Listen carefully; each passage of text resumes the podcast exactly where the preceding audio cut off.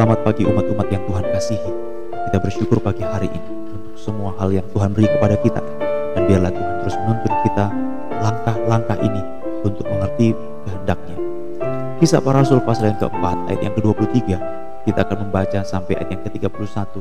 Kisah Rasul pasal yang keempat ayat yang ke-23 sampai ayat yang ke-31 ada begitu banyak tema-tema atau topik-topik poin-poin yang sebenarnya terkandung dalam bagian atau paragraf ini tetapi saudara-saudara mari kita lihat seberapa kita boleh dapat merenungkannya pagi hari ini. Kisah Rasul pasal 4 ayat 23 kita akan baca sampai ayat yang ke-31. Kisah Rasul pasal 4 ayat 23 sampai ayat yang ke-31. Demikianlah firman Tuhan. Sesudah dilepaskan, pergilah Petrus dan Yohanes kepada teman-teman mereka. Lalu mereka menceritakan segala sesuatu yang dikatakan imam-imam kepala dan tua-tua kepada mereka. Ketika teman-teman mereka mendengar hal itu, berserulah mereka bersama-sama kepada Allah, katanya, Ya, ya Tuhan, Engkaulah yang menjadikan langit dan bumi, laut dan segala isinya, dan oleh Roh Kudus dengan perantaraan hambamu Daud, Bapa kami, Engkau telah berfirman, mengapa rusuh bangsa-bangsa, mengapa suku-suku bangsa? mereka-reka perkara yang sia-sia. Raja-raja dunia bersiap-siap dan para pembesar berkumpul untuk melawan Tuhan dan yang diurapinya. Sebab sesungguhnya telah berkumpul dalam kota ini Herodes dan Pontius Pilatus berserta bangsa-bangsa dan suku-suku bangsa Israel melawan Yesus, hambamu yang kudus, yang kau urapi, untuk melaksanakan segala sesuatu yang telah engkau tentukan dari semula oleh kuasa dan kehendakmu. Dan sekarang ya Tuhan, lihatlah bagaimana mereka mengancam kami dan berikanlah kepada hamba-hambamu keberanian untuk memberitakan firman-Mu.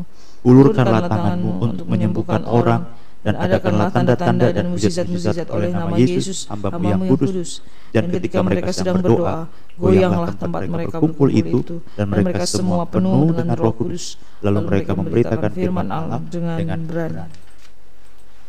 Umat-umat yang dikasih Tuhan, pada waktu kita melihat lagi bagian ini, kita melihat setelah Petrus dan Yohanes itu diadili dan ada suatu larangan bagi mereka untuk memberitakan tentang Yesus, maka mereka keluar dari pengadilan agama itu. Dan Petrus sebelumnya sudah berkata, kami tidak mungkin lebih takut kepada manusia daripada takut kepada Allah. Itu sebabnya dalam ayat 21 pasal yang keempat, semakin keras mereka mengancam rasul-rasul itu, tetapi akhirnya mereka tidak menemukan jalan untuk menghukum mereka. Nah saudara-saudara yang dikasih Tuhan, sungguh jika Allah di pihak kita memang tidak ada yang dapat melawan kita atau merendahkan kita. Dan inilah satu keyakinan iman kita jika saudara hidup dan berjalan sesuai dengan kehendak Tuhan.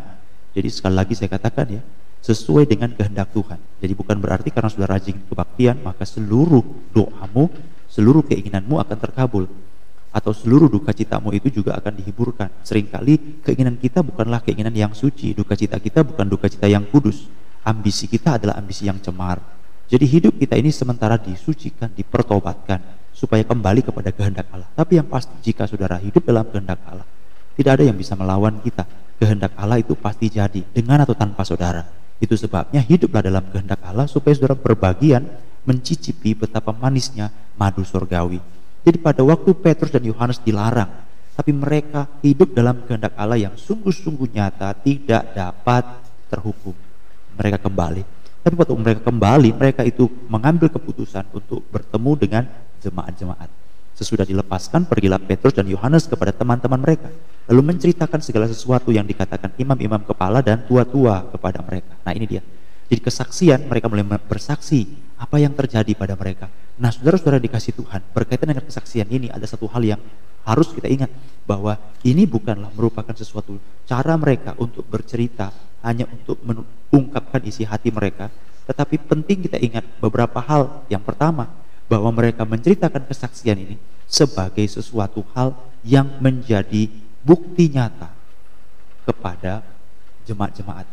Jadi jemaat itu mendengarkan firman Allah dan lewat kesaksian ini maka mereka akan diteguhkan bahwa firman Allah itu benar adanya. Firman Allah itu benar. Jadi kesaksian itu bukan hanya sekedar menceritakan keburukan, kejelekan yang dimiliki orang, bukan itu Saudara-saudara.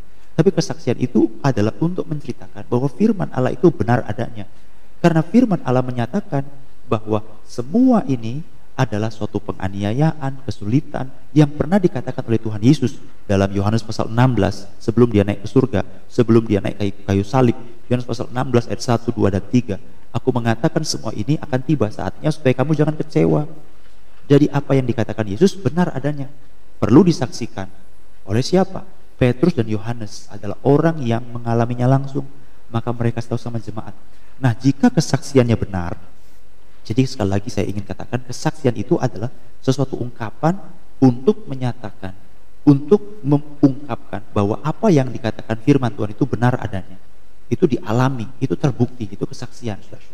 Jadi kalau kesaksian itu benar, maka doanya juga benar. Coba kita lihat ayat 23. Sesudah dilepaskan, pergilah Petrus Yohanes kepada teman-teman mereka, yaitu jemaat, lalu mereka menceritakan segala sesuatu yang dikatakan imam-imam kepala dan tua-tua kepada mereka kesaksiannya. Nah, kalau kesaksiannya benar, doanya benar. Ayat 24.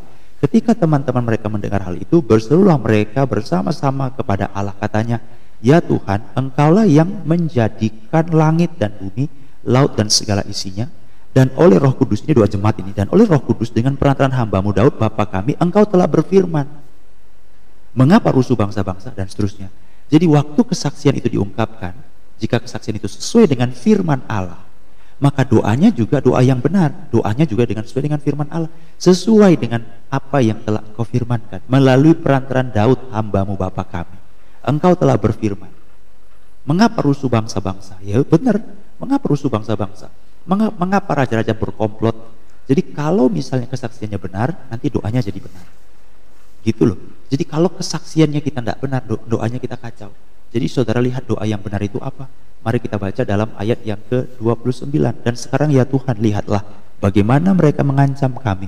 Dan berikanlah kepada hamba-hambamu keberanian untuk memberitakan firman. Ini adalah sesuatu hal yang berubah. Sepanjang perjanjian lama, kalau ada penganiayaan, selalu ada doa. Kiranya Tuhan menanggungkan dosa ini kepada kamu.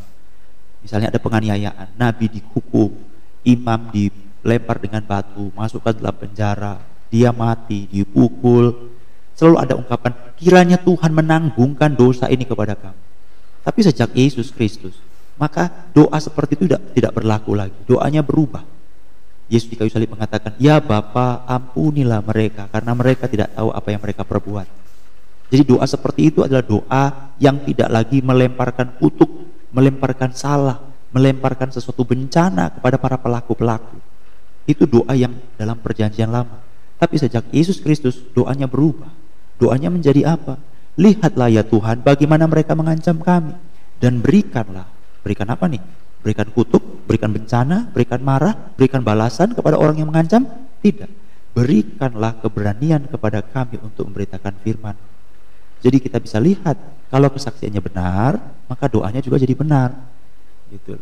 Jadi kesaksian dalam gereja perlu banyak kita koreksi, perlu banyak kita evaluasi, perlu banyak kita rancang ulang, pikirkan lagi saya bersaksi bukan hanya sekedar curhat, saya bersaksi bukan sekedar bercerita, saya bersaksi bukan hanya sekedar membagi informasi, saya bersaksi bukan supaya mencari dukungan, saya bersaksi bukan supaya saya dibenarkan, gitu loh. Saya bersaksi untuk membuktikan bahwa firman Tuhan itu benar adanya. Yang dikatakan oleh firman Tuhan itu benar adanya, saya mengalaminya, saya merasakannya. Jadi kalau kesaksiannya benar, nanti doanya juga benar. Dan doa yang benar itu adalah doa yang bukan mempersalahkan orang lain, Doa yang bukan mengirimkan bencana kepada orang lain, tetapi doa yang menunjukkan kekuatan, kekuatan bagi diri sendiri untuk tanggung firman Allah, untuk kemuliaan bagi Tuhan. Karena ini semua adalah menggenapkan apa yang Tuhan bicarakan. Saudara boleh baca dalam ayat 28. Untuk melaksanakan segala sesuatu yang telah engkau tentukan. Jadi apa ini semua? Ya, memang ini sesuatu keunikan yang ditulis oleh seorang yang bernama Lukas. Lukas itu adalah penulis daripada kitab kisah para rasul. Dia adalah penulis juga dari Injil Lukas. Ini orang yang sama. Jadi pada waktu dia menulis surat ini, dia hendak menunjukkan sesuatu hal yang sangat-sangat penting mengenai apa yang dikerjakan dan diajarkan Tuhan Yesus. Dia menyerjakannya dengan sangat teliti. Apa yang dikerjakan, yang diajarkan Tuhan Yesus. Segala sesuatu. Jadi ini bicara tentang apa yang Yesus kerjakan itu sungguh-sungguh sudah digenapkan dalam kitab suci. Berulang kali loh. Waktu Petrus khotbah di Yerusalem, di kamar loteng di hadapan 120 murid. sebelum Roh Kudus dicurahkan ya hari Pentakosta, dia berdiri di tengah-tengah Rasul. Dia berkata apa? Genaplah apa yang dikatakan kitab suci tentang Yudas. Jadi semua bicara kitab suci ini. Lalu pada waktu peristiwa dari Pentakosta, kisah Rasul pasal yang kedua, orang menuding, oh kamu tuh mabuk anggur manis. Karena mereka berbahasa-bahasa dalam bahasa yang bermacam-macam, aneka bangsa, aneka bahasa. Kamu mabuk anggur manis. Lalu Petrus berdiri dan berkhotbah. Dia berkata apa? Ini adalah genap apa yang dikatakan Nabi Yoel. Jadi ini semua penggenapan daripada apa yang dikatakan Alkitab loh. Apa yang dikatakan kitab suci. Demikian juga pada waktu mereka dianiaya. Ini apa genaplah yang dikatakan oleh Yesus. Yohanes pasal 16 ayat 1, 2, dan 3. Demikian pula pada waktu Petrus dan Yohanes kembali ngomong sama jemaat-jemaat, berikan kesaksian. Apa kata jemaat-jemaat? Genaplah apa yang telah engkau tentukan sejak semula. Kisah Rasul pasal 4 ayat 28. Jadi kisah para rasul adalah kitab yang menunjukkan kepada kita bahwa apa yang difirmankan Tuhan sejak perjanjian lama dari dahulu kala genaplah satu persatu. Itulah kitab suci, saudara-saudara. Jadi hidupmu adalah menggenapkan kehendak Allah. Amin. Hidupmu adalah menggenapkan kehendak Allah. Jangan cari ini, cari itu, ambisi ini, ambisi itu, kejar ini, kejar itu. Kita jangan hidup di bawah bayang-bayang ambisi kita. Jangan hidup di bawah bayang-bayang cita-cita kita. Tapi hiduplah di bawah kehendak Allah. Karena hidup kita bukan untuk menggenapkan apa yang kita inginkan, apa yang kita rencanakan. Tapi hidup kita adalah menggenapkan kehendak Allah. Jadi ini semua adalah rangkaian untuk menggenapkan kehendak Allah. Saudara hidup untuk menggenapkan kehendak Allah. Efesus pasal 2 ayat ke-10. Tuhan menciptakan kita dalam Kristus Yesus. Ia mau supaya kita hidup di dalam pekerjaan yang telah dia sediakan sejak semula. Saudara-saudara yang dikasih Tuhan, marilah kita renungkan firman Allah dengan sungguh. Supaya kita mengerti bahwa hidup kita untuk mengerjakan kehendak Allah. Jadi ini semua bagian kehendak Allah. Termasuk mereka mengalami aniaya itu bagian kehendak Allah. Termasuk mereka mengalami ancaman, itu bagian kehendak Allah. Dan memang itulah saudara-saudara. Di tengah-tengah dunia yang begitu banyak pertengkaran ini, di tengah-tengah dunia yang banyak perselisihan ini, mereka itu bisa akur hanya untuk apa? Menyerang kerajaan Allah. Orang-orang yang berantem itu, orang-orang yang berselisih itu bisa akur. Ngapain? Bersatu untuk menyerang orang-orang pilihan Allah. Ini benar semua sudah dikehendaki oleh Allah. Sebagai contoh misalnya, kenapa Daud mengatakan dalam ayat yang ke-25, ayat 26 ini dikutip dari Mazmur pasal 2 ya. Mengapa rusuh bangsa-bangsa? Mengapa suku-suku bangsa mereka perkara yang sia-sia? Raja dunia bersiap-siap, para pembesar berkumpul untuk ngapain? Melawan yang diurapi. Jadi saudara-saudara kalau saudara baca 2 Samuel pasal 5 17 ini mengingatkan cerita 2 Samuel 5 17 pada waktu Daud diurapi menjadi raja. Orang Filistin dengar, maka orang Filistin datang untuk menyerang Daud. Begitu dia tahu ini orang yang diurapi menjadi raja, dia diserang. Begitu orang mengerti, begitu dunia ini tahu bahwa Yesus adalah yang diurapi untuk melaksanakan penebusan, maka serangan itu akan datang. Supaya apa? Supaya penebusan gagal. Kalau penebusan gagal, maka saudara dan saya masuk neraka. Kita tidak ada harapan, hopeless helpless, tidak, tidak, tidak, tidak, tertolong lagi. Tidak ada harapan, tidak ada jalan keluar. Hidup ini suram. Saudara tahu itu nyanyian yang membantu kita untuk mengerti. Sebab dia hidup ada hari esok. Hidup jadi berarti sebab dia hidup. Jika Yesus tidak mati, kita dosa tidak diampuni. Jika dia tidak bangkit, maka sia-sia kita percaya. Jika dia tidak naik ke surga, maka kita akan hidup di dunia ini tanpa arah. Jadi semua yang Yesus lakukan itu demi kita. Tapi begitu orang tahu dia diurapi untuk mengerjakan penebusan yang sempurna ini, maka serangan itu akan terjadi. Begitu saudara juga diurapi menjadi anak Allah, menjadi warga kerajaan Allah, menjadi anggota kerajaan Allah, menjadi umat pilihan Allah, menjadi orang terang diselamatkan dari kegelapan, saudara juga akan diserang. Waktu saudara mengerjakan kehendak Allah, menegakkan kerajaan Allah, saudara akan diserang. Saudara berkumpullah semuanya untuk menyerang kau. Orang yang tidak akur jadi akur untuk apa? Menyerang kau. Jadi mencari damai, damai itu bisa terjadi pada waktu kapan? Orang jahat sama orang jahat berdamai untuk menyerang orang yang diurapi Tuhan. Petrus mengalami hal ini, di mana orang-orang Farisi, orang-orang Saduki itu berantem, tapi mereka berdamai untuk ngapain? Bersekutu menghancurkan kerajaan Allah. Pilatus dan Herodes itu bermusuhan. Lukas pasal yang ke-23 ayat 12. Lukas 23, 12. Mereka bermusuhan, tapi untuk mengadili Yesus, mereka kompak, mereka bersatu. Saudara-saudara ini semua dicatat dalam Alkitab. Jadi saudara pun akan mengalami aniaya. Tapi saudara jangan khawatir, jangan risau. Alkitab mengatakan apa? Ini semua adalah penggenapan apa yang dikatakan oleh kitab suci. Aniayanya itu penggenapan. Orang bersatu menyerang saudara itu penggenapan. Tetapi jangan sedih, jangan risau. Alkitab berkata, roh Tuhan diberikan kepada kita. Amin keberanian untuk memberitakan firman Tuhan. Kisah Rasul 4:29 diberikan kepada kita. Keberanian memberitakan firman Tuhan. Ini doa kita. Ya Tuhan, berikanlah kepada kami keberanian untuk memberitakan firman. Walaupun semua orang bersekutu, walaupun dunia ini akan bersepakat, walaupun semua kesulitan dan tantangan pada kerajaan Allah akan didatangkan. Karena ini sudah tertulis, tetapi berikanlah keberanian kepada kami untuk memberitakan firman. Itulah pekerjaan Roh Kudus. Itu sebabnya pada waktu mereka punya kesaksian yang benar, doanya benar. Waktu mereka punya doa yang benar, lihatlah apa yang terjadi dalam ayat 31, kisah Rasul 4, 31. Dan ketika mereka sedang berdoa, goyanglah tempat mereka berkumpul itu dan mereka semua penuh dengan roh kudus. Haleluya. Lalu mereka memberitakan firman Allah dengan berani.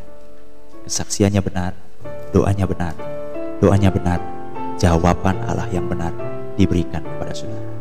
Maukah saudara menerima jawaban doa? Maukah saudara menerima kekuatan daripada Allah? Maukah saudara diurapi oleh Roh Kudus?